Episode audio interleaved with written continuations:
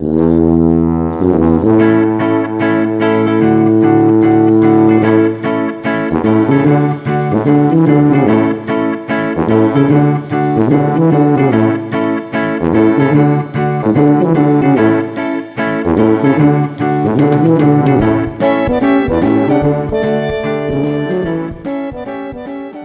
vás pri ďalšej epizóde Viac než fitness podcastu. A moje meno je Jakub Bucko a som tu so svojím kolegom Šimonom Belovičom. Zdravím vás, milí posluchači. A čo máš nové? Kým sa vrhneme na dnešnú tému, povedz ľuďom, ktorých to vôbec nezaujíma, čo máš nové. Čo mám nové? Minulý týden jsem onemocněl rýmou. Um, Naštěstí jsem se z toho dostal, avšak e, nyní mě trápí lehký kašlík. Takže, e, jak se tomu říká, e, z deště pod okap, uvidíme. To je tak asi jediná novinka, jinak nic extra. Z deště, z deště pod okap? To neznáš? To nemáte? Nějakou takovou slovenskou verzi? Takže my na Slovensku by sme jako, nešli z deště pod okap, ale Chápem. Jako protože jste lepší, nebo protože máte jiný slova? A pretože v tom nevidím žiaden zmysel, pochopiteľne. Jasně, ale když prší a jsi celý mokrý a chceš se schovat, ale neschováš se úplně po tu střechu, ale stoupneš si prostě pod okap, tak na tebe kape ještě víc než na tom dešti, protože z toho okapu je to koncentrované, víš. No veď práve Takže preto by som to nerobil. No, jenže... Ach jo, tam nemusí být úplně jako intention, víš, to může být i jako omylem, protože lidi dělají chyby. A ty si omylom dostal kašlík? Ne. Tak. Ale výsledek je stejný. Ah, tieto vaše porekadla si, si, si, si nejdem. A čo mám ja nové? Uh, ja nemám nové prakticky nič, dnes som bol cvičiť asi po 5 dňoch, lebo som absolútne nestíhal. Takže áno, aj ja niekedy nestíham ísť cvičiť a nechodím cvičiť tak ako by som mal ísť. A cez víkend... cez víkend mi dve baby súťažili v trojboji a dve klientky, kde to bolo pre mňa viac stresujúce, ako som sa im priznal, lebo sme museli robiť váhu a s obidvoma do 6.3 a do 7.2 s tým, že a zhádzovať váhu posledný týždeň takto so ženami som zistil, že je extrémne stresujúce a problém je v tom, že ty sa musíš tváriť, že to vôbec nie je stresujúce, pretože v momente, keby sa tváril, že to je stresujúce a že niečo nejde podľa plánu a vystresuješ ich, tak budú ešte ťažšie, lebo budú v strese a zdržia ešte viacej vody. Takže mm. som... A proč je to stresujúci? Lebo mi navážili uh, deň predtým viac, ani nie, že viac ako som čakal, ale tým priebehom ma to trolinku a vyvedlo z miery, lebo my sme mali zvýšený príjem proste vody, klasika a 3 dní, a sobotu bola súťaž, v sobotu bola súťaž a v piatok sme znižovali na 1 liter, na 3 litra a tým pádom mali stále pokračovať s tým, že budú proste viacej cíkať, vylúčovať tú vodu a oni moc necíkali. A to bolo také, že fuck. Ale akože stále to vychádzalo, ja som to mal proste narátané presne úplne a ešte s nejakou rezervou a nakoniec to došlo tak, že obidve a Adel navážila 62,95 a bola do 63, takže on point, oh, nice. on point a Jitka 71,6, ak sa nemýlim, takže super. A obidve vlastne mám pocit, že najlepší total si dali s najnižšou váhou, takže, takže so cool. Počkej, počkej, takže mm, ty jsi třeba volal po telefonu a řval si na ně cikaj, cikaj. Ano. A oni se jako snažili. Mm. Dobrý coach, dobrý coach.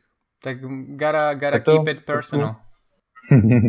Trošku mi to připomíná takovou situaci, která se dělá i v kulturistice. Právě ta nervozita je takový uh, jako blbý faktor v té přípravě, kdy v tom závěru, pokud jsi zvlášť nějaký začátečník, uh, uh, těchto, tak i když si třeba tu, ten, ten peak week a, a ty, ty věci natrénuješ dopředu, tak stejně to, jelikož ta soutěž je prostě první, to první zkušenost a když máš tendence k nějakým úzkostem, nervozitě, tak je to takový stres, že, že i to, co máš vyzkoušený, může selhat. A právě proto myslím si, že to je jeden z těch faktorů, proč někdy na závodech to úplně nejde podle plánu, ale v tom případě je fakt důležitý uh, pořád co nejvíc uh, trénovat v průběhu té diety právě.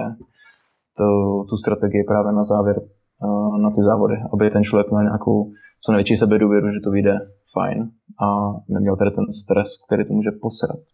Ja si myslím, že posledné, posledné roky, aspoň z toho, čo tak sledujem overall, tak sa stále viac a viac upúšťa v kulturistike od tej dôležitosti toho posledného týždňa, vieš, že, že čím viac zmen, tým lepšie a že, že, že bolo také, že week, a tu na gome mám síce 3 kg navyše, ale week mi proste spraví formu a ľudia už začínajú chápať, že pokiaľ nie sú ready ten týždeň dopredu, tak už tam veľa nevykúzľa. No, myslím, myslím tím spíš nějakou manipulaci s nějakýma high, low, medium days, prostě co se týče kalorií a sacharidů. Uh, ne vyloženě uh, takový ten pík ve smyslu extrémního odvodňování a manipulace se sodíkem a podobně. Takže uh, jo, nějaký pík tam jako vždycky je, ale nebo bejva, a, ale ne v té extrémní formě, jak to většinou jako lidi znají. Dobre, takže téma dnešnej epizódy vlastne, ku ktorej sa dostávame po týchto enormných 6 minútach, alebo koľko to je, a je, aké sú najlepšie cviky pre svalový rast. A to si myslím, že viacej clickbait-ish názov táto epizóda nemohla mať, lebo asi, asi možno niekto na, na ňu klikol s tým, že mu vymenujeme na každú partiu tri cviky, ktoré sú proste najlepšie, ale keďže my sme bradatí nudní kokoti, tak vám chceme k tomu dať aj trošku viac kontextu, že nech to nie je len o tom, že tento a tento cvik je najlepší, aby ste vedeli uh, aj, aj to, že prečo si vo, možno zvoliť ten konkrétny cvik, respektíve uh, prečo možno pre niekoho taký a taký cvik je uh, lepšou voľbou a pre niekoho až tak úplne nie. Takže mohli by sme začať tým, uh, že na základe čoho si väčšinou ľudia vyberajú cviky a možno kde sú, kde je ten priestor na to zlepšenie v tomto smere. Ten výběr cviků je u lidí často hodně chaotický. Těžko říct na základě čeho se rozhodují, ale když eh, se s nimi o tom začneš prostě bavit, tak ti dojde, že v tom nemají vůbec žádný systém a vychází z věcí jako no, cvičím tak, jak eh, nějaký můj idol, nebo cvičím tak, jak eh, nějaký hustý bodec v posilce u nás, tak si říkám, no tak to bude asi dobrý, když to dělá on, tak je dobrý, tak já budu asi taky dobrý, když to budu dělat. No, to je asi taky možná nejčastější, že se lidi koukají okolo sebe. A pak takový hodně častý případ výběru těch cviků jsou cviky, u kterých se ty lidi cítí dobře, protože se na sebe můžou dívat, jak se pumpujou. A to taky nebývá úplně nejlepší, a nejlepší faktor, na základě který se rozhodnou. A, a to je tak asi hlavní. No. Další takový bod, často dělají lidi cviky, které mají prostě nějaký vztah který považuji z nějakých důvodů za krále nějakých partí, cviky, které se přece vždycky cvičily, které jsou základní, které přece musíš dělat, jinak vůbec nemá smysl v té posilovně být. Cviky jako jsou uh, bench press, deadlift, dřep, jo. A uh, tady ty diskuze mám pocit, že, že se vedly vždycky strašně moc. Jako jeden tábor říká, hele, dřepy tam musí být, bez toho to prostě nemá smysl, bez toho ti nohy nikdy nenarostou. A druhý říká, hele, dřepy tam být nemusí, prostě můžu celý nohy nabudovat jenom na předkopávání, zakopávání a, a, a extenzích v kyčli prostě. A, a oba dva tábory, jak už to bývá, bývá mají jako v něčem pravdu a ta, ta zlatá střední cesta je asi nejlepší řešení. A důležitý je, myslím, si uvědomit, kdo já jsem, co je mým cílem v té posilovně a potom na základě toho se rozhodovat, protože když jsem třeba závodník eh, v trojboji, no tak to je přece úplně jasný, že musím dělat bench, eh, dřep a mrtvý tah, protože v tom soutěžím. Že jo. Myslím si ale, že třeba velká část lidí, co nás poslouchá, tak jsou eh, lidi, kteří v posilovně normálně se snaží o nějaké výsledky v estetice, v tom, jak vypadají a jak se cítí, nebo jsou to vyloženě závodníci v nějakých estetických kategoriích. No a v tom případě co je pro takového závodníka to specifické, co by měl dělat. Jo, tam třeba uh, cvik na biceps může mít stejnou prioritu jako dřep, protože přece chce kulturista rozvíjet obě dvě ty partie. Jo. Takže ten, který mu jde o uh, estetiku, uh, tak vlastně tam žádný hlavní cviky z tohoto úhledu pohledu a doplňkový cviky úplně neexistují, tak jako třeba u, u nějakého výkonnostního sportu silového. No. Takže proč tam ty dřepy třeba mít oproti jiným izolovaným cvikům, to a jiné jako věci bychom dneska určitě chtěli probrat. O, tu, je, tu je veľmi podľa mňa dôležité spomenúť, že sa bavíme dnes o cvikoch o, ideálnych pre svalový rást. A pokiaľ ty nie si powerlifter, hej, že ne, nesúťažíš v silovom trojboji, tak jednoducho nemusíš robiť drep. Nemusíš benchovať, nemusíš robiť mŕtvy ťah. Hej, napriek tomu, že sú to fajn cviky, sú to super cviky v niektorých kontextoch pre niektorých ľudí, uh, tak sú to nie, nie, nie sú to cviky, ktoré tam proste byť musia. Hej, lebo nikto ťa za to nehodnotí. Takže ono, ono je okolo týchto cvikov, hej, to je taký ten movement, že základné cviky, to, z toho to roste a to tam musí byť a bez toho to nejde. A ono niečo na tom samozrejme je, lebo je príliš veľa ľudí, ktorí s týmto prístupom majú výsledky, vyzerajú dobre, a sú aj silní, svalový rozvoj tam je, takže niečo na tom samozrejme bude. Ale pokiaľ by sme sa takýmito emočne ládenými informáciami riadili vo všetkom a bez toho, že by sme sa na to pozerali aj trošku racionálne, tak si myslím, že by sme sa moc ďaleko neposúvali. Obzvlášť tí z nás, a dovolím si povedať, že z nás, lebo sa tam radím, ktorí akože nemajú úplne defaultne ten svalový rast geneticky daný, Hej, že ja musím, akože nie som geneticky super talent na budovanie svalov, takže musíme možno viacej nad tým rozmýšľať a možno práve takéto detaily uh, rozhodujú o tom, že či ja keď budem rok dokola robiť tento cvík, tak či mi z toho benchu narastú prsia, alebo mi z toho narastie len triceps a ramena a prsia budem mať stále ako červená karkulka.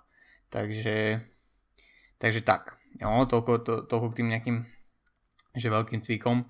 A reálne akože veľakrát sa reálne ľudia rozhodujú, že aký cvik si tam dám, len pretože ich to baví. Hej, že len preto, že tento, tento cvik uh, ma baví, uh, rád ho robím uh, a na tom nie je nič zlé, jo.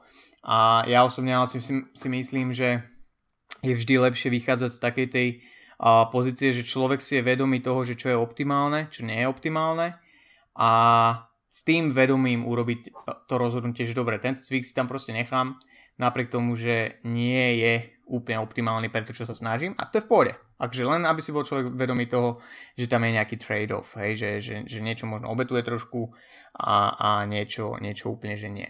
Jo? Takže, ale a, aby sme išli konkrétne k tomu, že teda na základe čo si tie cviky reálne vyberať do toho tréningového plánu, a aby sme možno trošku sa zbavili týchto nejakých predsudkov, alebo ani nie predsudkov, ale tých zaužívaných vecí, čo mnohí z nás majú alebo, alebo mali v, v hlave dlhé roky a je uvedomiť si, že čo vlastne chceme. Jo, tým keď si zvolíme cvik, že čo je našim cieľom a to sme zase späť pri tej špecificite, ktorej sa venujeme často a v mnohých veciach. Ale keď sa bavíme o výbere cvikov, tak je veľmi dôležité si uvedomiť, že o čo nám reálne ide. A keď sa jedná o hypertrofiu a svalový rast, tak si môžeme dovoliť podľa povedať, že ide o to zaťažiť cieľový sval. Hej? A že chceme, chceme, aby ten cieľový sval určite pri tom pracoval, a ako, ako, ako, ako to zaistíme? Hej? Že čo sú podľa teba také kritéria? Tak je potřeba se na ty cviky dívat trošičku nějak eh, objektivně a tak nějak zhodnotit, uh, jakým způsobem ten cvik prostě působí na to tělo, na ten konkrétní sval, jaká fyzika v pozadí toho pohybu uh, se koná a uh, brát ten cvik prostě z určitých jako hledisek nějakého hodnocení, kdy uh, si myslím, že často lidi třeba cvik ukončují při nějaké vysoké intenzitě ze špatného nebo z jiného důvodu, než ten, který by to měl být. Čili jedná se o nějaký uh, limitující faktor v tom cviku, uh, kdy prostě skončíme dřív, než stihneme ten cílový sval zatížit do té intenzity, kterou chceme. A tím limitujícím faktorem může být kde co. Může to být eh, to, že máme slabý uchop, může to být to, že máme špatnou rovnováhu. Jo, proto třeba tady můžeme zbořit jeden z takových mýtů, jestli už náhodou nebyl zbořen, doufám, že jo, že eh, cviky na balančních podložkách jsou dobrý nápad pro hypertrofii. Jo, horší balans, horší stabilita, horší produkce síly, horší uh, napětí ve svalu, špatný. Jo. Základem by mělo být vždycky samozřejmě mít dobrou stabilitu a, a řešit ten výkon. No a potom to může být věci jako třeba kondice, kdy ten cvik třeba trvá dlouho, my to úplně neodecháme, skončíme z toho důvodu, ale ten sval jako takový by pořád ještě mohl eh, pokračovat v té práci. Jo? Takže my chceme ten cvik si přizpůsobit tak a zvolit si ho tak, aby jsme museli skončit tu sérii z toho důvodu, že už ten sval, který chceme zatížit, nám nedovolí pokračovat dál. Aby ten limitující faktor nám odpovídal tomu, co my chceme dělat. Takže tohle si myslím, že je třeba hodně důležitý a často vidím uh, klasicky třeba s, tím, s tou sílou úchopu uh, lidi třeba končí uh, rumunský mrtvý tahy uh, brzo a přitom tam vypadá, že má ještě furt výbušnost dobrou, že tam ještě je ta rychlost dobrá, ta kontrola a skončí, protože jim to klouže z ruky. No tak říkám, no, tak si vem, dej si magnésko, dej si prostě palcový uh, zámek, uchop, dej si tračky, prostě cokoliv, jo, aby toto vyřešil. To je důležité. To je, to je akože jedna z najčastejších vecí, s ktorou sa ja stretávam tým, že robím a primárne so ženami. Tak práve, práve pri ardiokách, pri tých rumunských deadliftoch je to proste, že oni zvládnu hro, o, oveľa viacej, ako si reálne vedia predstaviť, len tým, že vlastne ich limituje uchop a nedajú si trhačky na tie, na tie, na tie rumuny, tak vlastne nikdy sa k takej váhe nedostali. Hej? A potom sa vlastne dostávaš do toho, že začnú cítiť spodný chrbát po sérii, čo nemusí byť úplne zlé vždy, hej, lebo tam proste tie, tie správovače vždy budú pracovať v izometrickej kontrakcii. A to je ďalší problém, hej, že nevedia, či je to, konf- či to je OK alebo nie. Niektoré sa toho boja. Ale aby som neodbáčal, tak tie limitujúce faktory, to, to je veľmi, veľmi dôležitá, dôležitá vec, na ktorú treba myslieť a pri tom výbere cvikov. Hej, a ono, ono limitujúcim faktorom môže byť aj len čisto technika. Hej, že pokiaľ proste niekto technicky nezvláda nejaký cvik, tak darmo ho bude mať v tréningu s tým, že chcem maximalizovať rast svalov, hej, pokiaľ si nedávam pozor na techniku alebo nemám štandardizovaný rozsah pohybu, že proste také tie egolifty, hej, že mladí borci proste idú benchovať, ale potom to posledné 4 opakovania tlačia s nohami na strope proste a 4 mu pomáhajú, tak pokiaľ to je štandardizované a, a tá technika je úplne že iná pri poslednom opakovaní ako pri prvom, tak aj to je limitujúci faktor pre stimul toho svalu. Lebo tu je veľmi dôležité si uvedomiť, že ty nepotrebuješ uh, necessarily akože len zdvíhať viac a viac a viac, napriek tomu, že je to vlastne akože asi jediný taký úplne reliabilný faktor dlhodobého progresu, ale, ale ten sval nevie, akú ty máš váhu v ruke. Jo, že ten sval pozná to napätie, ktorý ním prechádza a pokiaľ ty na a, začiatku série máš v rukách 100 kg a ideš pekné 2-3 opakovania, ale pri desiatom opakovaní už si vykrútený ako paragraf, ideš polovičný rozsah a väčšina toho napätia prechádza, ja tricepsom, ramenami a mojimi nervami, tak proste absolútne to už není v tom celom svale, to napätie. To znamená, že tu treba tiež myslieť, že áno, je to pekné pridať váhu, pridať opakovanie a teda. Ale v akom štandarde ju pridávame? Pretože to je, to je pre, ak sa bavíme o svalovom raste, tak nám nejde úplne nevyhnutne len o tú váhu náčinke. Jo, pre, pre nejaký silový šport, hej, trojboj, vspieranie a teda tam môže byť trošku iné, aj keď stále platí, že technika je top strop dôležitá, ale možno je tam trošku väčší, väčší nejaký gap, kde sa môže človek pohybovať. Ale pri tom svalovom raste treba si uvedomiť, že nám ide o to, akému nápeťu vystavujeme ten sval. Hej? Ale aby som náhodou niekoho nezmi- nezmiatol, tým, čo teraz hovorím, že aha, že takže, takže silový progres nie je dôležitý, takže môžem robiť rok s tou istou váhou a nie tak úplne, hej, lebo môžeme sa dostať k tej debate, že čo bolo skôr, či sliepka alebo vajce, a že či je to o tom, že to, že pridám váhu mi umožní uh, svalový rast, alebo že svalový rast mi umožní to, že pridám váhu. Hej, ja som možno zastancom skôr tej druhej možnosti, ale aj tak, pokiaľ ty tú váhu nepridáš na tú činku, tak ten ďalší stimul už nepríde, už sa nemá prečo adaptovať ten sval na to. Hej, že ono to stále musí byť dostatočne ťažké, takže aj, aj to je jeden z ďalších faktorov, ktoré vplývajú a vstupujú do toho, že aký cvik si zvolím. A to je to, že tie cviky, aspoň teda väčšina z nich, by, mala byť, by mali byť také, ktoré ti umožňujú taký dlhodobejší progres. Hej, že je tam ten potenciál, že ty silovo budeš progresovať a že budeš môcť pridávať tú váhu. Pretože nehovorím, že tá, nejaké kladky, náprsia a izolovanejšie cviky nemajú priestor v tréningu, len pretože asi za mesiac na ne nepridáš plus 20 kg. Hej, to absolútne nie, pretože tie cviky tam nie sú len hlavne v teda pre, predpokladám, že v programe, ktorý je zameraný na hypertrofiu, tak tie cviky tam nie sú iba preto, že ja chcem pridávať váhu. Niektoré sú tam aj proste, že chceš to napumpovať, nejaký metabolický stres, možno pracuješ v nejakom len nejakej časti toho rozsahu, k čomu sa dostaneme. Takže, takže to nie je.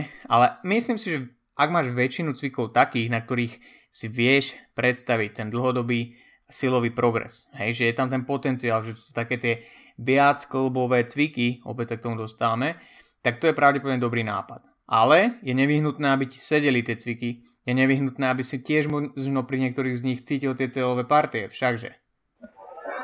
Jo, ještě bych se trošku vrátil k tomu, k tomu provedení, protože to je prostě naprostý předpoklad uh, veškeré tady té práce. My se dneska bavíme o nějakých bodech, jak ty cviky vybírat a, podobně, ale vždycky bude nejdůležitější to, jakým způsobem ten cvik dělám, protože můžu mít nejlepší cviky, nejlíp to poskládaný, můžu mít nejlíp naprogramovaný, ale prostě pokud ta kontrola pohybu nebude dostatečně dobrá, tak je to prostě na prd. Takže prvně se vždycky dívejte na to, jakou techniku máte a jestli náhodou při tom tréninku nepřevládají nějaký emoce a ego nad tím, nad tím optimálním provedením. No.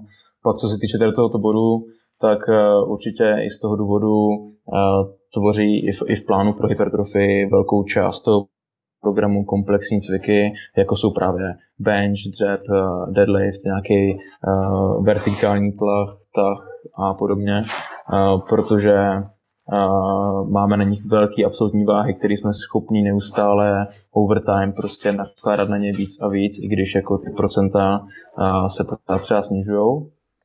Jo, a zároveň jsou to prostě cviky, který v jednu chvíli zapojují víc systému dohromady, vytváří vlastně větší adaptaci Jo, takže z toho důvodu je důležitý eh, mít ty komplexní cviky v tom, eh, v tom, v tom programu pro tu hypertrofii, protože prostě eh, vždycky za nás udělají hromadu práce efektivněji. Jo. My teoreticky můžeme poskládat trénink pro hypertrofii z izolovaných jednoklubových cviků a když uděláme dostatečně velký objem na každou tu partičku zvlášť, tak by to mohlo fungovat, ale říkám mohlo, protože kdybych to měl vyzkoušet, tak mě ten jeden trénink. Prostě potrvá extrémně dlouho, nebude mě to ani bavit a prostě fuck it, takže možná z toho důvodu to ani nemáme kompletně jak porovnat, jo, když, když máme nějaký takový porovnání, tak je to třeba uh, dřep versus uh, předkopávání, jo. A nevím, uh, teďka si nebavu nějakou konkrétní studii, kde by bylo dřep versus předkopávání, zakopávání, lítka, a nějaká extenze v kyčle na jíždě prostě. Takže a dostatečně dlouhá, že to je zase nějaký limitující faktor studií.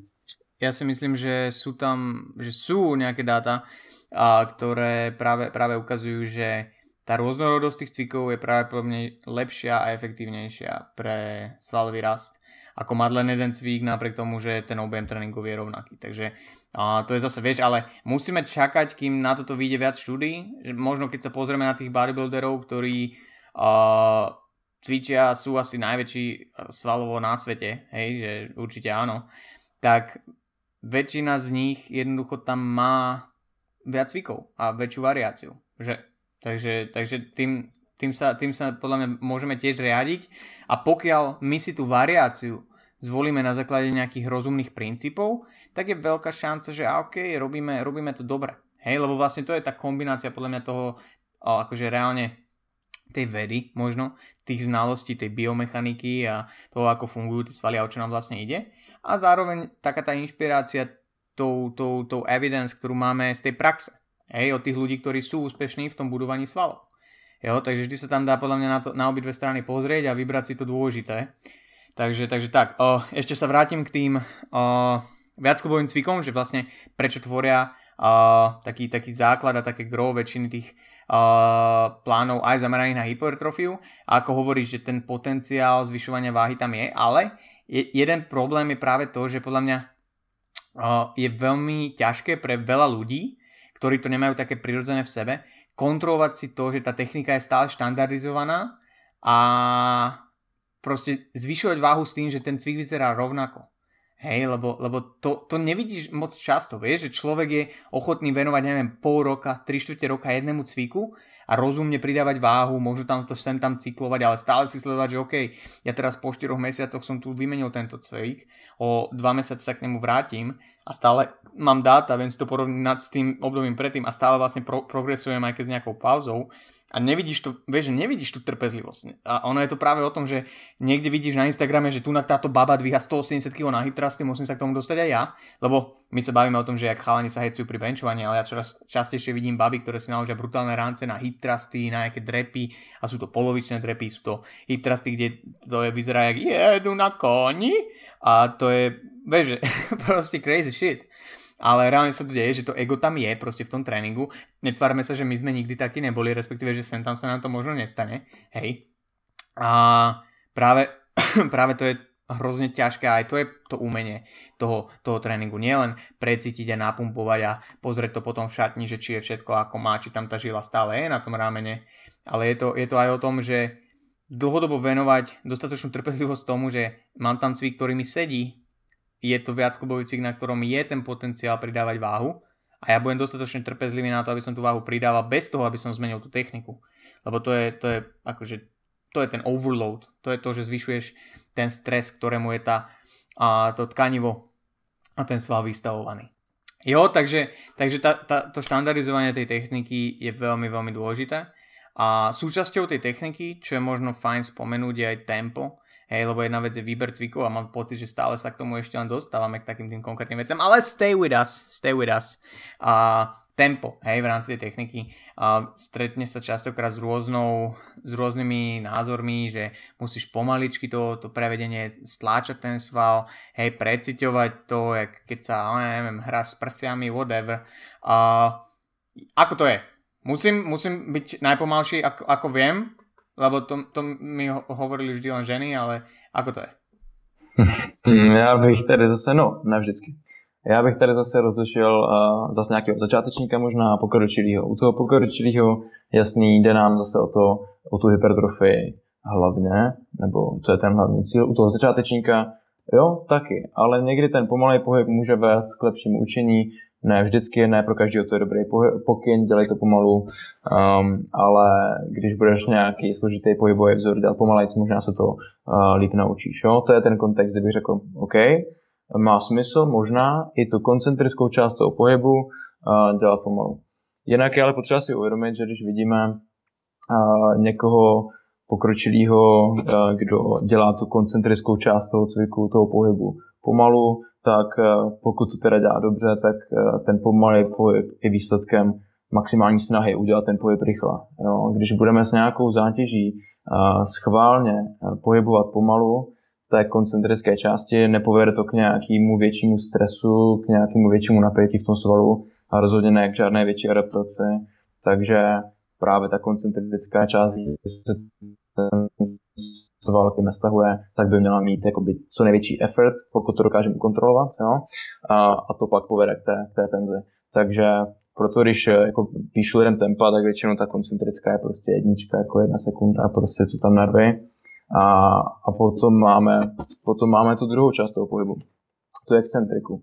No a tam bych to zase rozdělil, OK, když jsem sportovec silový, který, eh, který mu jde o výkon, tak budu mít benefit e, z obojího přístupu, i, i když to budu kontrolovat, i když to nebudu kontrolovat, protože když to kontrolovat budu, budu s tou gravitací nebo s tím odporem soutěžit, tak, e, tak to povede k lepší hypertrofii a i k lepšímu možná e, lepší té koncentrické části toho pohybu, ale pokud jsem kulturista někomu, komu jde o estetiku, tak určitě jsem za kontrolovat obě dvě ty části toho pohybu neustále. Jo. Pokud ale v tom programu mám nějaký cvik, kde chci prostě zvednout co největší váhu, tak se nebudu zbytečně třeba u deadliftu unavovat tím, abych pod kolenama za každou cenu dole brzdil. Jo. Je to takový, je potřeba si uvědomit si ten základní rozdíl. Jo. Kontrolujte excentriku, bude to mít větší stimul pro ten svalový růst, a nekontroluji, ušetřím nějakou únavu a budu moct zvednout třeba v dalším opakování stejnou větší váhu a podobně. Akurát, že tam podľa mňa je väčšia pravdepodobnosť, že ak človek nekontroluje tú excentrickú fázu a ide rýchlejšie, tak práve, že pri tých posledných opáčkach sa už zmení tá technika a v konečnom dôsledku možno tým svalom neprechádza to, to, to, to nápetie. A to je čisto len to, čo vidíš v praxi.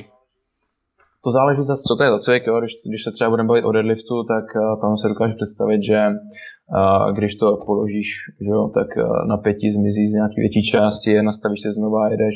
Když se bavíme o dřepu, tak tam na konci té excentriky seš dole a potřebuješ být co v největším napětí. Jo? A to napětí a kvalita té excentriky pak bude do nějaký míry diktovat kvalitu té koncentriky toho zvednutí se v tom dřepu nahoru. Jo?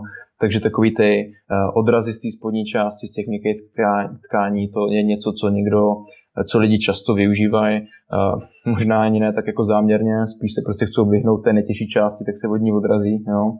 Ale ve výsledku to toho člověka akorát rozhodí, okamžitě můžeme vidět nějaký propad kolen, prostě ztrátu stability ze středu a zpomalení toho pohybu extrémního, kde pak v té druhé části zápasí jak svině a chcou to vytáhnout zádama, hlavou, ušima, vším, co mají. Jo, takže to, to není dřep, který by, by měl třeba být eh, v, v tréninku jako klasický provedení. A když jsme na té soutěži, tak tam je to z určitého ohlu pohledu takový trošičku jiný. Mně přijde, že tam prostě ti jde o tu maximální váhu a tam já bych zapojil i maličky, což bych možná měl. Eh, nos a uši a vousy dohromady by mě to mělo pomoct. Jo. Ale v tréninku určitě buďme precizní.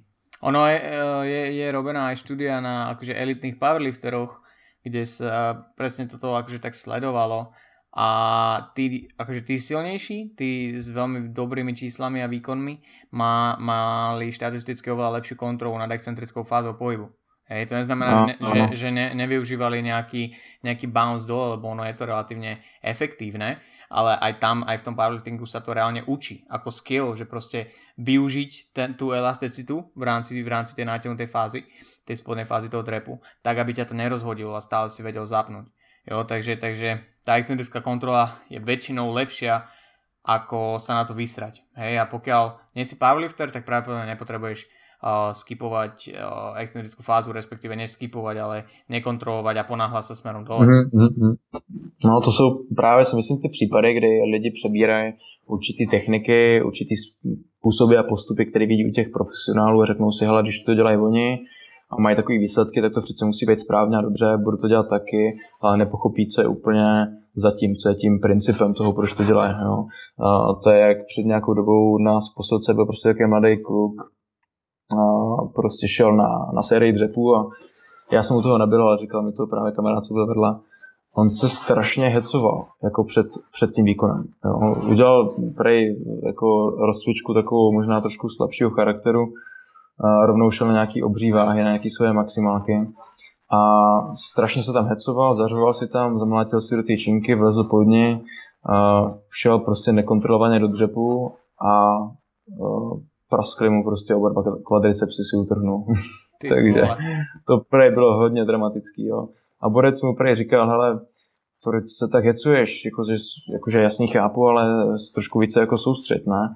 Takže to hecování třeba, nebo když jsem byl v Praze na, na kurzu trenérským, tak jsem eh, tam učil právě deadlift a byl tam jeden trojbojař a došel za mnou, jestli bych se mu mohl podívat prostě na, na tu jeho sérku, na, na to jeho provedení. A on si tam dal nějakou váhu, říkám mu, tak eh, pojď si propracovat něčemu, s čím trénuješ, ať vidím, jak to vypadá prostě s nějakou větší váhou. A, no a on prostě si stoupil k té čínce potom a začal tam hrozně jako a bušit se do nohou prostě a vzal tu činku a, a mrdal tam s ní prostě a šel do toho a zvedl to. Jo, zvedl to, jasný. Ale kontrola někde, detaily někde, dráha prostě špatná a já říkám, ty takhle jako běžně trénuješ? A on, no. A já říkám, hele, zkus do toho hrát trochu víc nějakého citu a preciznosti, jo a přemýšlet nad tím a dát si na to víc času. Ten head je dobrý, ale musíš ho umět prostě využít a nesmí to vést ke ztrátě kontroly a těch základních věcí, protože pak se hecneš, jo, dobrý, jsi jako připravený jít, jít do boje, do války, no ale pak prostě ti rupnou kolena, protože to dole neudržel. No. Takže když se díváme na zkušený lidi, nepřebírejme hnedka automaticky něco, co dělají, pojďme si to aspoň s něma probrat, jako proč to tam je a je to pro mě vhodný, jo, diskutovat. Jo, to je, to je zase možno to ego a také tie emočne ladené rozhodnutia. Hej, že niekto, ľudia sú častokrát proste fakt, že až emocionálne naviazaní na drepy, deadlifty a svoje prevedenie a tento high a ono je to u mladých chalanov mega podľa mňa časté. Hej, že proste akože bez toho ani neexistuje tréning, že sa do každej série nehecuje. A potom vidíš proste polovičné opakovania, potom vidíš uh, hrozne nekonzistentnú techniku, potom vidíš všetky chyby, ktoré sa dajú robiť pri danom cviku naraz spravené, hej, a je to vlastne len preto, že tam a je, jednak, že to není proste sústredený výkon a že sa človek ani nesústredí na tú techniku, ale aj tým, že vlastne on takto cvičil od začiatku, odkedy cvičí, lebo sa boli, ja neviem, hecovali sa s kamošmi a to sa s ním ťahá, s, tak, s takým chániskom. Hej, teraz bagatelizujem na, na, na mužov, ale je to akože univerzálne, možno sa to dá aplikovať. Vlastne ani ne, ne, nebol ten priestor na to, aby sa to naučil, lebo takto funguje od začiatku cvičenia. Jo, takže to je, to je celkom časté. A, dobre, a ďalší veľmi dôležitý, veľmi dôležitý, veľmi dôležitý bod a je podľa mňa rešpektovať individuálnu biomechaniku a tú štruktúru daného človeka, lebo tak ako jedna sú rôzne ľudia, ktorí ti povedia, o, drepy sú najlepšie na na, na nohy, na kvadricepsy, na zadok, ja neviem, na dĺžku penisu a potom máš proste bench musí Počkej, byť. Cože? Cože? Cože? No, že na zadok, že sú najlepšie. No ale potom... A ešte, má... říkal, ešte, říkal si ešte niečo? Kvadri, kvadricepsy, kvadricepsy. A ja sa ťa pak zeptám, no Dobre. pokračuj. A potom bench press je najlepší nácecky a teda. A potom máš ľudí, že a mňa z benchu bolia iba ramena a najlepšie sú strihačky. Strihačky na kladkách. Milujem názov strihačky, prepačte, musím to povedať.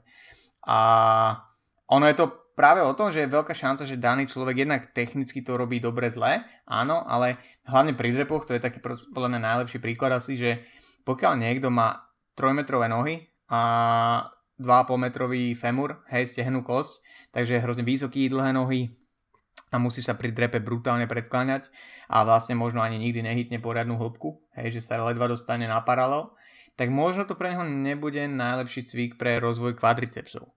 Hej, možno taký človek by oveľa viac vyťažil z nejakého exquotu alebo leg pressu a neviem, modifikovaných split squatov, aj predkopávania a Hej, kdežto niekto, kto je proste a postavaný, hej, od prírody, alebo od Boha, alebo ko, akokoľvek si myslíte, že to funguje, ja neviem, tak uh, pokiaľ je postavaný ako, ako vspierač, že má krátke, krátke stehné kosti, dokáže pri tom drepe byť úplne vystretý, takmer vôbec sa nepredkláňa, kolená mu idú až na druhú stranu telocvične dopredu, hej, a pety má na zemi, tak asi mu budú raz kvadricepsy. A to si všimnite na väčšine spieračov, že, že oni nemajú asi problém moc s rastom nôh, majú rozvinuté proste tie svaly, lebo všetci drepujú tak. Jo, takže pojďme si jednou provždy říct, neexistuje nějaká jedna verze dřepu, která je prostě dokonalá, ta, která by měla být a nesnažíme se každýho dostat do té naší představy toho dokonalého dřepu. Jo, často vidím různý kluky v posilce, jak jeden je trošku zkušenější než ten druhý, tak, tak mu prostě radí, jak se do něčeho dostat a u toho dřepu je to uh, často takový, jo, že on má uh, nějakou svoji verzi, nějakou svoji individuální verzi, kterou je schopen provést, protože má nějakou svoji mobilitu a svoji délku kostí, poměr pák a podobně a snaží se to naučit toho svého kámoše, který je prostě úplně jinačí a prostě já se na to dívám říkám si, to Uh, to musí být hrozně frustrující, až, až je mě jako líto, uh, jo, že si prostě neuvědomuje, že, že to nikdy nepůjde prostě udělat to, co on po něm chce. Jo? Může to být nějaká otázka mobility, která když se časem vyřeší, která když se časem vyřeší, tak se to změní, ale taky to může být a často bývá otázka spíš nějakého toho individuálního složení toho těla nebo, nebo poměr páka, délky kosti a podobně, jak právě Kuba říkal. Jo, takže, takže treba hlavne pokiaľ sa bavíme o tréningu pre hypertrofiu jednoducho rešpektovať tú, tú individuálnu mechaniku a tú dĺžku jednotlivých segmentov a že nie každý cvík vám musí sedieť, zároveň to neberte ako priepustku, že keď mi nejaký cvik nejde, tak sa rovno na to vyserem, niekedy treba investovať čas do toho sa to naučiť hej, a zapracovať na niektorých technických veciach, ale, ale jednoducho tie individuálne rozdielnosti tam sú, vždy budú a treba na to myslieť. Jo? Uh, dobre, uh, pokiaľ a, a, aby sme išli stále bližšie a bližšie k tomu, že vlastne ako ten konkrétny cvik si zvoliť, tak podľa mňa je veľmi dôležité spomenúť trošku niečo z biomechaniky, lebo si myslím, že to je vedomosť, ktorú pokiaľ si väčšina ľudí osvojí, aj keby to nemali priamo pochopiť z tohto podcastu, ale možno si to potom ešte nejak viac dohľadali alebo na tom len minimálne mysleli, pri niektorých veciach, tak je uh, rozmýšľať nad uh, resistance curve a silovou krivkou, hej, a krivkou odporu v rámci cvikov. A čo to je v zásade? Uh, ide o to, že uh, každý sval, hej, vieme natiahnuť, každý sval vieme skrátiť, však. A naše svaly sú najsilnejšie v tej strednej polohe. Hej, keď, keď nie sú ani úplne natiahnuté, ani úplne skrátené, lebo na týchto dvoch extrémoch sú uh, slabšie. Jo? To znamená, že väčšinu, keď si uvedomíme, že väčšina tých takých veľkých cvikov, tých viacklobových, často, častokrát zaťažujú tie svaly práve v tej, v tej strednej polohe, preto tam sme aj schopní zdvíhať väčšie váhy.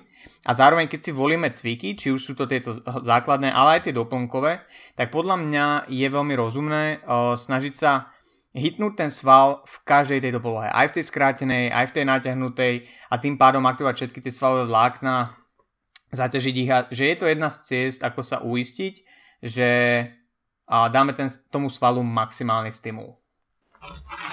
Takže proto teďka jakýkoliv cviky budete analyzovat, snažit se vybírat, mějte prostě na paměti tady tu fyziku, která se tam zase děje v tom pozadí, jak jsem říkal.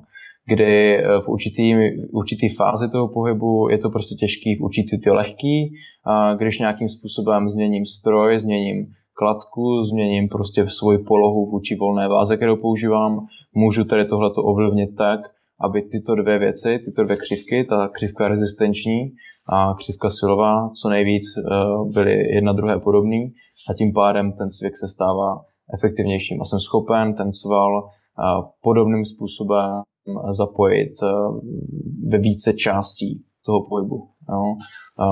Když si vezmeme třeba komplexní cviky, více kloubový, tak e, to je třeba důvod, proč lidi používají řetězy a bandy, tady ty gumy a podobně, takzvaný accommodating resistance, aby upravili vlastně tu křivku ty rezistence, protože když se třeba podíváte z boku na dřep, tak jo, ten směr té síly je prostě nějaká rovná dráha té činky, to je prostě gravitace a čím víc jdete dolů do toho dřepu, tím více ty zúčastněné klouby od tady této dráhy vlastně vzdalují, tím větší páky a momenty síly se vytváří takže logicky, čím jdu níž do toho dřepu, tím je to pro mě těžší. Jo? Těžší pozice. Čím jdu výš nahoru, tím je ta pozice lehčí a ty klouby se mě vrací zpátky do té do té dráhy, té síly. A proto, když na to, na tu činku, ať už z vrchu nebo ze spoda dáte prostě gumy, nebo na to pověsíte řetězy, tak můžete tady to ovlivnit. Jo? Takže když děláte třeba dřepy s řetězema, čím víc jdete nahoru, tím víc řetězu naberete, a vyrovnáváte vlastně tady tu křivku, kdy dole těch řetězů je nabraná, nabraný menší množství, takže ta zátěž je menší, čím víc jdu nahoru, tím víc nabírám. No? Takže zase si uvědomíme, proč, proč tady tyto věci se třeba používají v tréninku, protože já často nebo často jen tak ne, ale občas vidím borce třeba na bench pressu, jak si ty řetězy dají na, na tu tyčku a ty řetězy jsou celou dobu ve vzduchu, skoro, a dělají jenom hrozný bordel, když s tím manipulujou.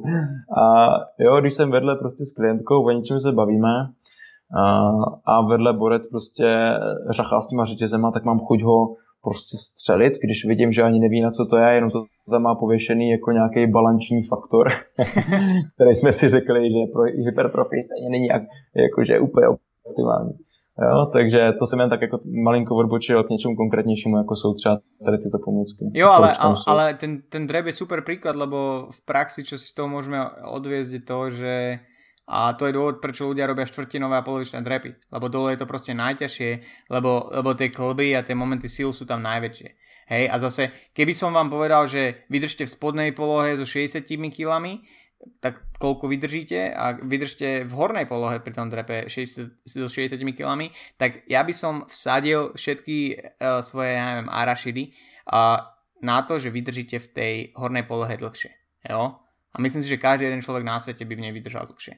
A to je presne to. Hej? Lebo v ideálnom svete, ak by sme hľadali ideálny, ideálny svet, hej, ako, ako Mewtwo, hej, Pokémona, tak uh, ten, ten najlepší cvik na svete by mal tú krivku odporu a tú silovú krivku toho svalu úplne zladenú tak, že tam, kde je ten sval najslabší, tak by bol ten cvik najľahší. Hej? A zároveň tam, kde ten, svil je, ten, ten, ten sval je silnejší, tak tam by bolo toho odporu kľudne viacej.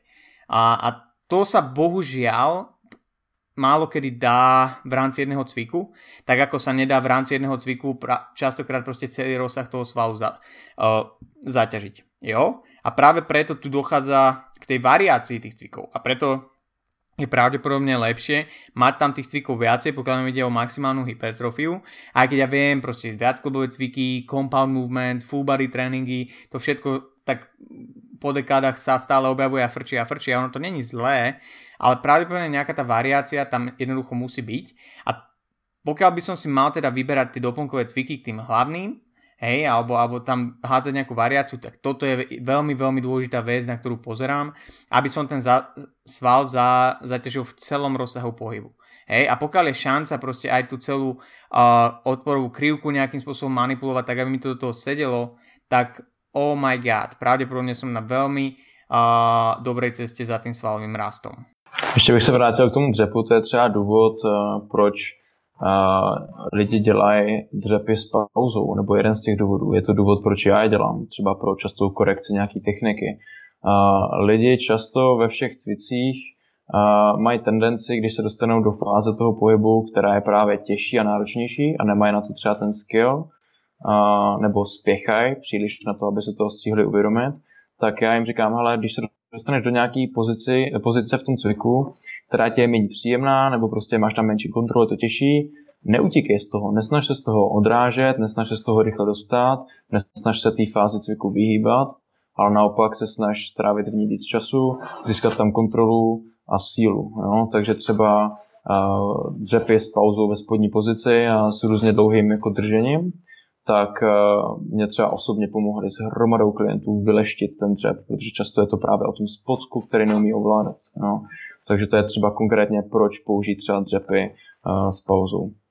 A co se pak týče co se pak týče té tý, tý variability a používání uh, více různých uh, cviků, měl jsem nějaký point, který jsem chtěl říct, ale sám sebe jsem přerušil těma dřepama. Každopádně je důležité si to právě uvědomit. Mám, mám, mám cvik na na biceps, jo, ale ne, že jeden je stejný jako druhý, jeden zatěžuje v nějaké části, jeden zatěžuje v jiné části. Pak je taky potřeba si e, říct, e, jak efektivní jsou různé stroje. Jo. A o tom jsme se taky už jednou s Kubou bavili, jaký stroje máme rádi a podobně. A, a o tom faktu, že mi teda připadá, že často ty stroje vyrábí lidi, kteří kteří uh, snad ani nikdy necvičili nebo té fyzice nerozumí, protože ty křivky uh, jsou třeba často úplně na hovno, anebo prostě mohly by být jednoduchým způsobem vylepšený, ale nejsou a říkám si, proč prostě. Proč nemůžete udělat prostě samý dokonalý stroje? Myslím si, že ne vždycky to jde, ale jde to teda častěji, než v praxi vidím. Ono je to, ono je to fakt že nepochopiteľné niekedy, že ten manufacturer, čo, čo vyrába tie stroje, že jednoducho robím cvík pre pre, pre bodybuilderov alebo do posilovne a teda a nedám si záležať na tom, aby z biomechanického hľadiska, keď ten stroj to je len čisto stelesnená biomechanika, hej, a že aby to, aby to jednoducho dávalo zmysel, aby, aby to bolo práve o tom, lebo častokrát tie stroje, ktoré niekto si povie, že a tu na to cítim super, toto mi, tento stroj mi sedí super, tak je práve o tom, že tam, či už vedome alebo nevedome, ten výrobca vlastne hitol tú silovú krivku toho svalu presne tým odporom. Hej, že, že tie stroje na chrbát sú v tej úplnej kontrakcii trošku odľahčené, lebo tam je ten latissimus slabý. Hej, že, že možno tie cviky na biceps v nejakom úhle a tie stroje alebo tá kladka je tak urobená, alebo ty ju nevedomky tak cvičíš, že si to odľahčuješ v tej skrátenej polohe a práve som si udrel do sluchatok, ale pokračujem ďalej.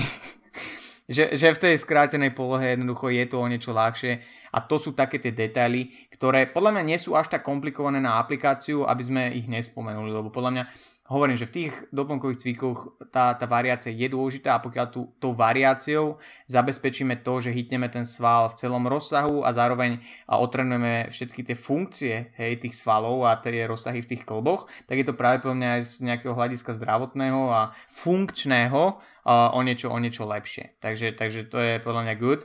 A na toto by som nadviazal možno ešte malý detail a to je rozsah pohybu. Hej, že, že či treba ísť o, celý rozsah pohybu, aké možno poznáme rozsahy pohybu, kedy to je ideálne, kedy to nie je ideálne. Ještě bych se opět malinko jenom vrátil k tomu, co jsi říkal, protože jsi zmínil právě cviky s kladkou. A zase z mojí zkušenosti, když někomu vysvětluju tady rezistenční křivky a, a silové křivky, tak u těch kladek to lidi často pochopí a, nejvíc, protože tam vlastně ten kabel odpovídá a, směru té rezistence. Takže zkuste si prostě vzít a, kabel do jedné ruky, natáhněte to a měňte prostě pozici svého těla vůči tomu kabelu v nějaký natažený nebo zkrácený pozici toho svalu a pochopíte, uh, o co jde, jo? v jaké fázi jste schopni to jak udržet a pochopíte, uh, jak ten směr ty síly vůči tomu kloubu hlavnímu v tom cviku prostě je nastavený, jaký to má vliv. Jo? Takže to je taková rada do nějaké praxe, když budete dělat třeba zítra nějaké cviky s kladkama, uvědomte si, jakým způsobem se třeba natočit, abych to v té uh, finální části toho prstního svalu, v tom stažení, měl třeba o něco lehčí. Jo? Takže to jen tak k tomu. Co se týče toho rozsahu pohybu, mluvili jsme předtím o standardizaci těch cviků a myslím si, že to je jeden z důvodů, proč třeba se snažit o rozsah pohybu co největší, protože pokud se ujistíme, že je co největší, tak bude větší pravděpodobnost, že je standardizovaný, že, že ten pohyb bude každý týden co nejvíc podobný a můžeme tím pádem líp sledovat progres, srovnávat prostě a trackovat a podobně. No. Když eh, ten rozsah pohybu nebudu řešit, bude pravděpodobně chaotický, jednou bude delší, jednou bude lehčí, z toho důvodu se jednou budu cítit silnější, jednou slabší, budu měnit váhy, není v tom prostě systém. A já mám rád systém. Takže to je třeba jeden z hlavních důvodů. Eh, jaký napadají tebe? A podľa mňa, ja pri rozsahu pohybu vždy, aj keď, keď niekto dojde ku mne na tréning, tak vždy sa snažím to aspoň, aspoň nejak z krátkosti a relatívne jasne vy, vysvetliť. A to je rozdiel medzi aktívnym a pasívnym rozsahom pohybu, pretože uh, sú samozrejme ľudia, ktorí to vôbec neriešia, chodia plítke drepy, ne, ne, nerobia vlastne nič v tom rozsahu, v ktorom môžu. Ale potom sú ľudia, hovorím tým, že pracujem hlavne s babami, tak sa mi to stáva hrozne ča- často. Bavili sme sa o rumúnskych mŕtvych ťahoch, napríklad tak aj tam je to časté, že idú až príliš veľký rozsah pohybu, lebo im to dovolí mobilita ich klbov, ale reálne v tých rozsahoch už nedokážu generovať silu, a zapojiť tie cieľové svaly, ktoré chcú rozvíjať. A ten rumúnsky deadlift je e, častý príklad, lebo baby sú overall častokrát mobilnejšie oveľa ako muži, takže sa dostanú hrozne nízko a ten, ten, ten rozsah je tak veľký, že už reálne nedokážu produkovať tam tú silu. Jo? To znamená, že oni síce idú dole, ale ten zadok, tie hamstringy pri tom rumúnskom deadlifte nedostávajú už taký stimul a, preto, a hrozne častokrát sa len čudujú, keď im poviem, že necho tak nízko. On že čo? A ja že naozaj, ona že čo? A že proste... proste like what? Proste, že, že, že, že necho tak nízko, budeš lepšie cítiť aj tie, ten zadok, aj tie hamstringy a pravdepodobne z toho dostaneš aj väčší svalový stimul. Jo? Takže, takže vyskúšaj toto vyskúšajú si jeden set tak a zistia, že o, ja nemusím ísť tak nízko, cítim to lepšie a môžem dvíhať väčšie váhy. Life is fucking awesome. A to je, to je ten rozdiel. Hej? To znamená, že jedna vec je pasívny rozsah pohybu, kam sa dokáže dostať váš klop. Druhá vec je aktívny rozsah pohybu, kde dokážete reálne s vami aj generovať nejakú silu a tým pádom ešte pravdepodobne dostávajú ten stimul. Takže ten celý rozsah pohybu, opäť pokiaľ nie si powerlifter, ktorý sa musí dotknúť tyčou na prsiach pri tom benči, alebo musíš ísť pod paralel a teda, tak reálne pravdepodobne nemusíš ísť do nejakého rozsahu pohybu, ktorý ti niekto povedal, že je správny a jediný, jo? Nehovorím, že väčšina ľudí sa, ne, akože pravdepodobne väčšina ľudí sa dokáže dostať pod paralel v rámci nejakých minimálnych modifikácií, napríklad pri drepe, ale to je opäť, sa vracame k tomu, že treba rešpektovať tú individuálnu štruktúru a takisto aj možnosti, mobilitu, flexibilitu a tieto veci, ktoré proste nebudeme násilu forsovať niekam telo, kde jediné, čo robia uh, prácu sú klby, hej, a spojové tkaniva. Uh, to jsou právě ty případy, kdy, kdy ten rozsah pohybu uh, už není tou prioritou, aby byl maximální, už nám tak nějak zhorší tu mechaniku, zhorší nám produkci síly, zhorší nám výkony, to nám zhoršuje hypertrofy, jasný. Já třeba tohle často řeším když se mě ptají studenti nebo klienti, hele, jak mám třeba nízko jít, když e, dělám tlaky s jednoručkama, tak jak nízko mám spouštět jednoručky vlastně. A já říkám, tak jeden z faktorů, e, na základě kterého toto řeším, je, jsem dole schopen ještě zatnout zadní delty záda, jsem schopen tam mít jakoby svaly okolo toho ramene aktivní a držet to tam doopravdy nějakou souhrou těch svalů, anebo už ta váha, jakož je velká, tak mě tu paži tlačí někam pod tady tu moji individuální mobilitu a stabilitu. Jo? To už může být zase nějaký recept, který povede dlouhodobě k nějakému průseru. Jo? Takže s lehčí váhou to samozřejmě člověk třeba neucítí, ale jakmile ty váhy jsou větší, už, už nás často v těch cvicích protláčí do takových bodů, na který už jako tu svoji mobilitu nemáme, kterou už nedokážeme vlastně stabilizovat. Jo? Takže tohle vám třeba často odpovídá na otázky, jak daleko mám jít. No tak daleko, kam se prostě sám s tou paží dostanu, kdyby tam to, ta váha nebyla. Jo? Je tam určitě nějaký manipulační prostor, ale zhruba tak to bych řekl, že se to dá taky dobře vysvětlit a aplikovat. Jo, to čo je ďalšia vec je, že či reálne dokážeme ešte cítiť ten sval, že pracuje, tak ako si spomenul vlastne pri tých tlakoch zadné delty, tak aj ten reálne ten hrudník pri nejakých tlaku s jednoručkami, tak by si v tej natiahnutej polohe ešte pravdepodobne mal cítiť.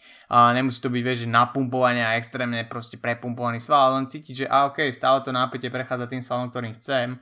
A pokiaľ sa toto človek naučí, častokrát pri svalových partiách, ktoré má možno, že nedokáže precítiť, má ich za, že mu zaostávajú, nevyvinuté, malé a teda, tak toto keď sa naučí, že cíti v tých natiahnutých polohách a precíti v tých skrátených polohách, kde častokrát v tej skrátenej polohe je tá kontrakcia oveľa intenzívnejšia, tak vie, vie byť taký guide pri tom, že aké, aké cviky voliť a aký rozsah pohybu voliť. A tu by som sa možno, prepač, tu by som sa možno, možno len ťukol toho, že či vôbec je dôležité cítiť ten cieľový sval.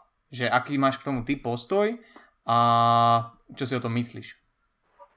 Ještě k tomu, co jsme probírali předtím, ono je taky rozdíl cítit, že ten sval je aktivní, že ještě pořád něco kontroluju a cítit stretch, jo? protože často tady těch cviků borci jdou prostě do co největšího rozsahu pohybu a i pasivně protlačenýho, protože je tam skvělý stretch, tam ty prsa cítím jak svině a už je jim to tam všecko trhá jo, a kontroluje dá velkou, uh, chápeš. Uh, takže to je třeba jo, ten kontext, ve kterým nad tím je potřeba přemýšlet. Cítit sval nebo necítit sval, ale když se bavíme uh, o hypertrofii a většinu, většině cviků, uh, kde je tady toto cílem, tak jasně, že cítit ten sval bude, bude prioritou. Jo? Ne vždycky, to ale musí být ta nutná podmínka, protože právě třeba takový dřep, komplexní cvik, kde zapojíme spoustu svalů s nějaké synergii, tak tam není problém, že po dřepech nescítím stehna. Jo? Protože pokud jsou ostatní podmínky, o kterých jsme se třeba už bavili, splněny, tak ten cvik bude dostatečně uh, dobrý stimul pro tu hypertrofii těch nohou. Jo? A nemusím z toho, z toho stojanu na dřepě odcházet s tím, že mám stehna v ohni. Jo? A ze stejného úhlu pohledu, a když pak se rovnám to s tím druhým typem cviku, který je právě třeba jednokloubový, izolovaný, nebo jak to nazveme, tak tam pokud já cvičím biceps a necítím ho, no tak dělám něco teda dost špatně. No.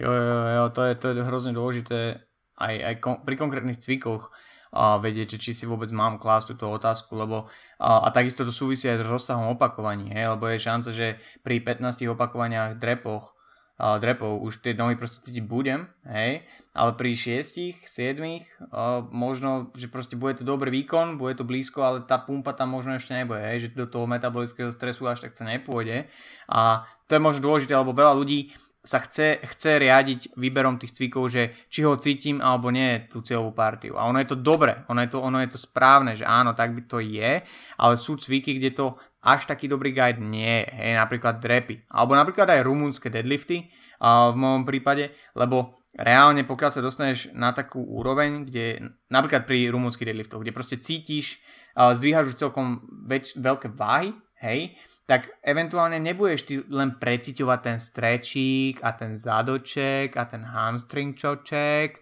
hej, proste budeš sa sústredovať na to, aby si prežil, lebo kurva drží 150 kg v rukách a musíš sa s tým predkloniť a zase sa s tým zdvihnúť. Jo, takže tam niekedy už treba trošku rozmýšľať nad tým, že OK, ak si držím peknú techniku a viem, že si ju držím peknú a tak proste keď robím 8 opakovaní na rumúnske deadlifty, tak nebudem tie hamstringy cítiť možno počas tej série také napumpované, ako keby som robil zakopávanie. Jo? A takisto zase je to cvik, ktorý zaťažuje ten sval v natiahnutej polohe a ako sme spomínali, tak tá pumpa, taký tento pálenie a teda väčšinou sa ľahšie dosahuje pri cvikoch, kde skrátime ten sval úplne do tej uh, skrátenej pozície. Čo je, len si to porovnajme, že rumúnske deadlifty, kde sa ten zadok natiahne a hip thrusty, kde sa ten zadok skráti maximálne. Hej, tak pri tých hip thrustoch 90% ľudí bude lepšie cítiť zadok, ale možno na ďalší deň bude práve po tých rumunoch cítiť zadok a väčšina ľudí, lebo tam prichádza k väčšiemu mechanickému poškodeniu. No, tady se zase bavíme o tom, eh, o těch slovech, jo, eh, kdy eh, cítit sval a cítit sval můžou být dvě rozdílné věci. Jo. Můžu cítit sval tak, že cítím že maká, že je v napětí, že, že je aktivní a snaží se mě protlačit v tom cviku někam. Jo? A nebo ho cítím tak, že mě pálí, ale to je přece dost něco jiného. Jo? Kdyby, kdybych takhle hodnotil cviky jenom podle nějakého pocitu pálení, tak, tak můžu říct, že lepší na, na stehna, kdybych srovnal dva cviky, můžou být hyperextenze čistě na rozvoj třeba nohou uh, oproti, oproti dřepu. Jo? Což je teda dost diskutabilní, kdybych měl vybrat jeden, tak půjdu do dřepu. Jo? ale jsou to jiný pocity. V obou dvou cítím ten sval, ale jiným způsobem. Jo? A každý má nějaký své opodstatnění, kdy třeba u toho předkopávání, kdy klasicky nebo častěji máme vyšší počty opakování, tak právě dosáhneme nějaký ty akumulace metabolitu, toho pálení a u těch dřepů jasně můžeme taky dělat dlouhé série e, s menší váhou a dosáhnout podobného pocitu, ale spíš to naopak z jiných důvodů bude častěji cvik s menším počtem opakování, kdy jo, nebudu cítit pálení, ale můžu cítit ty svaly, že prostě kurva makaj a to je naprosto dostačující a v tu chvilku jako samozřejmě logický. Jo, jo, jo, jo. Uh, dobre, ja si myslím, že ľudia, ktorí uh, sa dopočúvali až sem, by si teraz zaslúžili počuť, ktoré reálne tie cviky sú najlepšie na dané svalové partie. Takže možno by som to spravil tak, že, že povedzme na každú partiu nejaké také naše obľúbené cviky, ktoré si myslíme, že pre ten svalový rast sú, sú že fajn, alebo že ich často zaraďujeme, ktoré si myslíme, že splňajú väčšinu tých vecí, tým, že máme dva na výber, tak možno hitneme nejakú silovú krivku a teda, takže, takže ideš a začneme tou najdôležitejšou partiou a to je zadok. Ah, OK, zadok. Uh, tak hip thrusty sám miluju i já, takže to je cvik, který na to mám asi úplně nejradši. A jeho často programuju. A mám říct tady druhý? Ano. Druhý oblíbený cvik na zadek. tak uh, klidně bych za to označil uh, jako rumunský mrtvý, tak zase v nějaké natažené pozici, případně nějakou úpravu bulharských dřepů, tak abych zvýšil uh, rozsah pohybu v kyčle. Jo, súhlasím asi, asi, asi so všetkými. Takže mm-hmm. to by boli no. aj, aj moje picks. Mm-hmm. Dobrý, tak další partie. To jsme měli zadek, takže to byl ten typický ženský, tak třeba prsa, typický mužský. A to by bol u mňa asi uh, tlak jednoručkami na náklone lavici a z toho hľadiska, že tam je potenciál stále silovo to progresovať, relatívne fajn, pokiaľ má človek náhodou nejaké mikromagnetické kotúče, tak o to lepšie. A zároveň, zároveň sa to dá modifikovať uh, pre daného človeka v rámci štruktúry, hej, sterna, aký, aký plitky alebo strmý má ten hrudný kôž v rámci toho inclineu, takže to by bol môj pick. Uh, a pravdepodobne bench press by som povedal, a, lebo tam je možnosť práve tých reťazí, možno nejak to reverse bandnúť, že s tým proste, že človek má tú variáciu. A pre, pre veľa ľudí sa to dá modifikovať tá technika tak, že je to efektívne na rozvoj tých prsných svalov, jo, takže ak by som nemal čo robiť a, a mohol by som robiť teda len dva cviky na prse, tak by to boli asi tieto, s tým, že ale som powerlifter, takže možno zo mňa trošku hovorí powerlifter, som zvedavý na tvoje. No, ku podivu se zase minimálně částečně shodujeme. Kdybych možná měl prostor ještě na jeden, tak tam dám eh, něco izolovaného. Mám rád rozpašky, které ale samozřejmě nejsou úplně tak izolovaný, ale je tam větší dominance třeba, třeba právě v rameni. Bench press, u toho dobře cítím hrudník, musím říct, takže ho rád používám i na tady tento jako feel, muscle-mind connection. A, ale úplně nejlepší pro mě individuálně, tak jsou právě tlaky, kdy těžko říct, jestli mám radši na rovné nebo nakloněné lavici, ale já mám trošičku jako hrudník eh, zvednutější, takže eh, na ten nakloněné asi bych řekl, že to dominuje spíš u mě taky. Já například, takže tlaky, Mm. Ja napríklad som klasické rozpašky, akože Dumble Flies, ak, ak sa o tom bavíme, tak som nerobil megadlo a že, že možno trochu väčší zmysel mi dáva robiť to na nákladka, hej, že si pre, prenesú lavičku práve kvôli tomu, že v tej hornej polohe tam kvázi není žiadny odpor, keď človek vyhne na seba tie činky uh, a tá váha je aj tak zredukovaná, Takže z toho hľadiska by som možno aj išiel do, do Cable Flies, ale ono je to, tieto izolované veci už asi aj o preferencii. Cable Flies v poslední době uh, vyloženě upravují tak, že v závěru toho pohybu jdu do maximální vnitřní rotace v paži a ten pocit, tyho kámo, co mám nahoře v tom prsním svalu je úplně nezaměnitelný s jakýmkoliv jiným cvikem. Ah, so cool. Uh, dobre, poďme, poďme možno na komplikovanú partiu a to je chrbát. Alebo, alebo aj záda. Záda.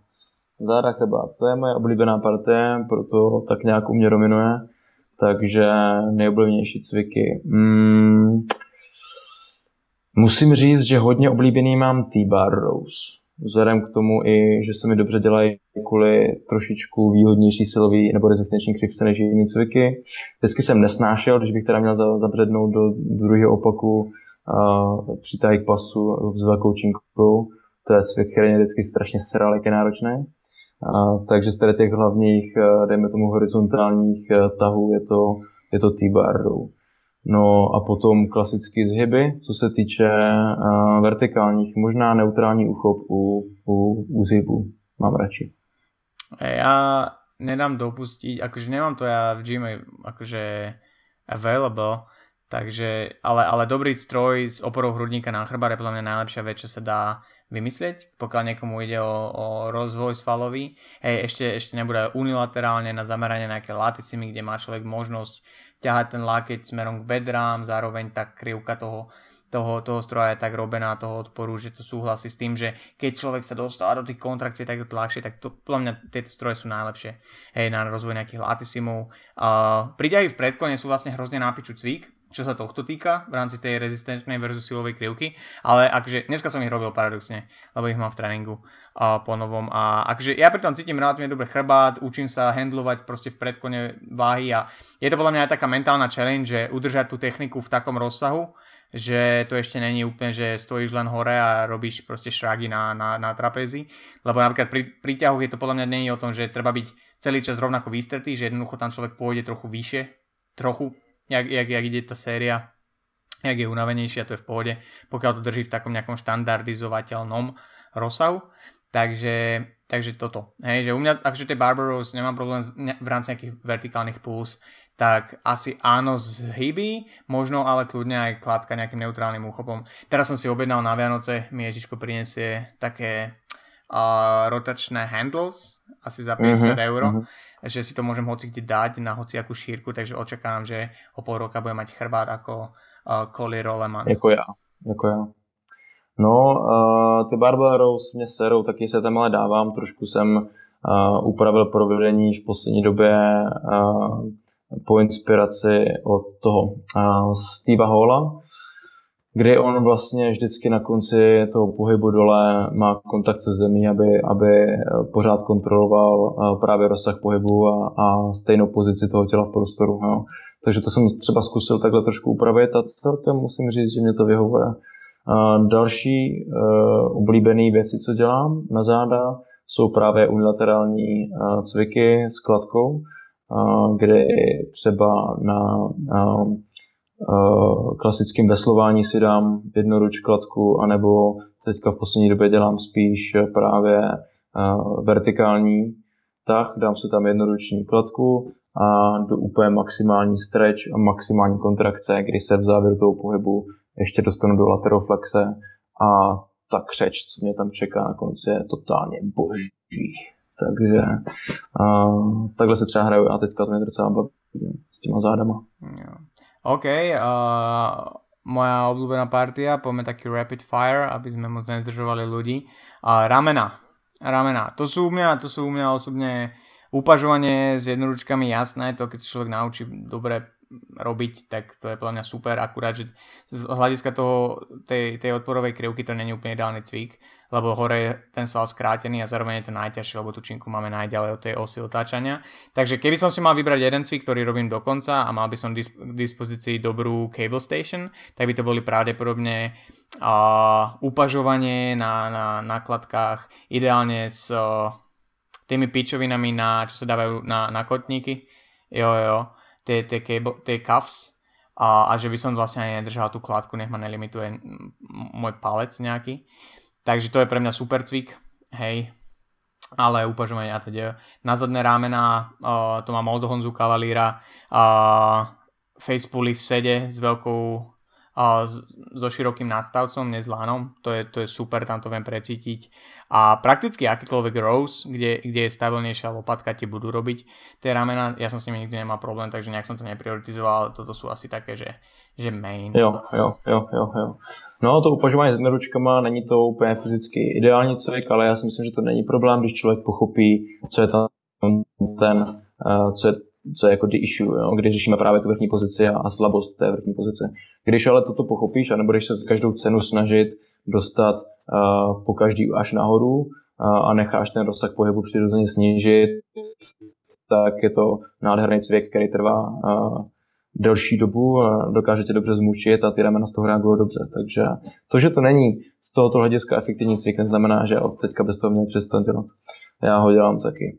A kdybychom měli doma, eh, doma eh, v posilovně lepší právě cable station, tak bych dělal právě ten cvik, o kterém mluvil, ale my máme tak skurvený kladky, že to teďka potřebuju eh, přimluvit někdo u majitelky, aby koupila takový ten rohový menší stroj s těma, s těma kladkama, kde se, kde se dá vymyslet taková spousta cviků, takže to by bylo boží. Takže až ho budu mít, tak to bude pravděpodobně můj nejoblíbenější cvik.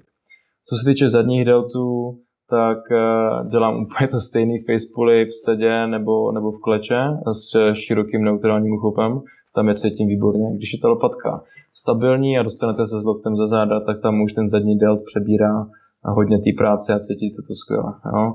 Takže samozřejmě jeden z předpokladů toho dobře procítit zadní delt je mít stabilní lopatku, protože paže se hýbe vůči lopatce a to je to, co má ten zadní delt na starosti. Ucítíte to, a i když bude ta lopatka se dynamicky pohybovat, ale když to chcete izolovat a zaměřit se na to, tak toto je ten způsob. Pak mám docela rád zase s jednoručkama v předklonu a upažování, takže to je taky dobrý. Tam si dám větší váhu, trošičku si s tím zahoupu, abych s tou křivkou trošku zmanipuloval a je to skvělý. Jo.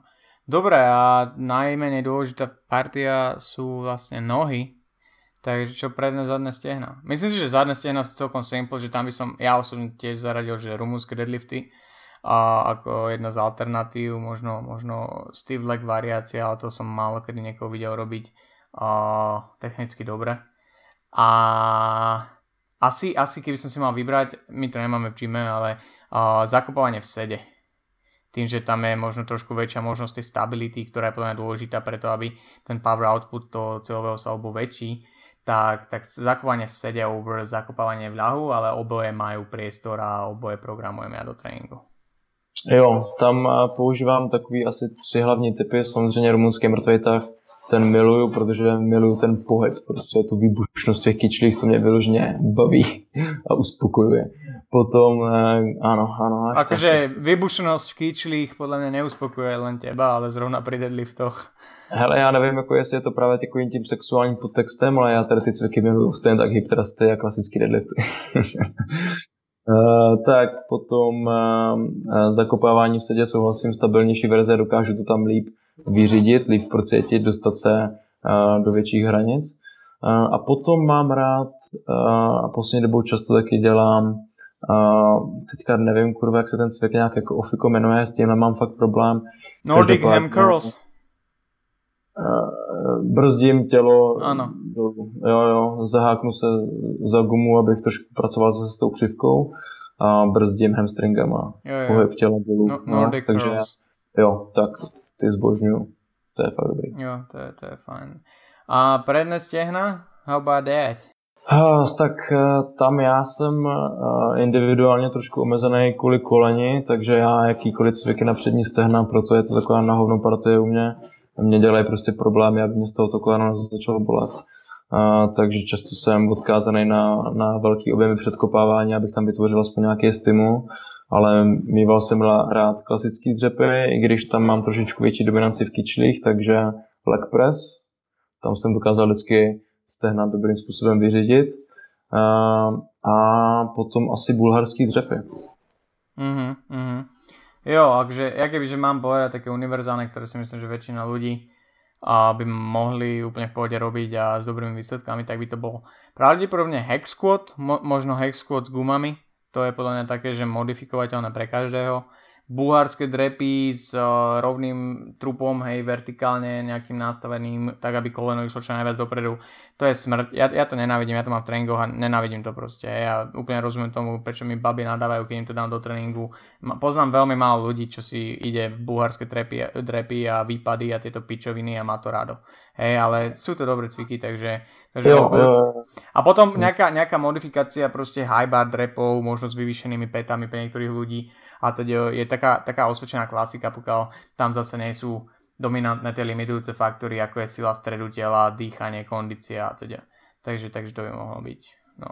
Uh-huh. A, a li, litka, litka a predlaktia nech idú do piče. Áno. Ty mám nejlepší z celého těla, koukněte se někde na moje fotky z pozování, já lítka nepotřebuju cvičit, takže na to seru.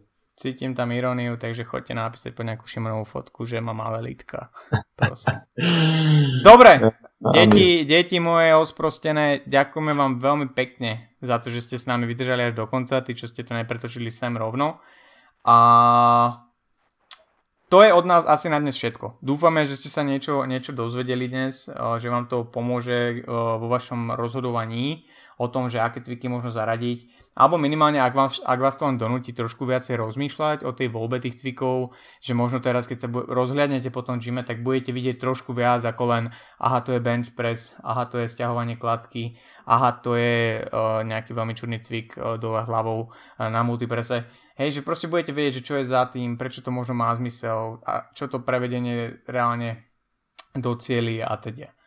Jo, doufám, že se vám líbil můj dnešní lehce nemocný hlas a budu se těšit na příště. Takže ahojte! Čauky.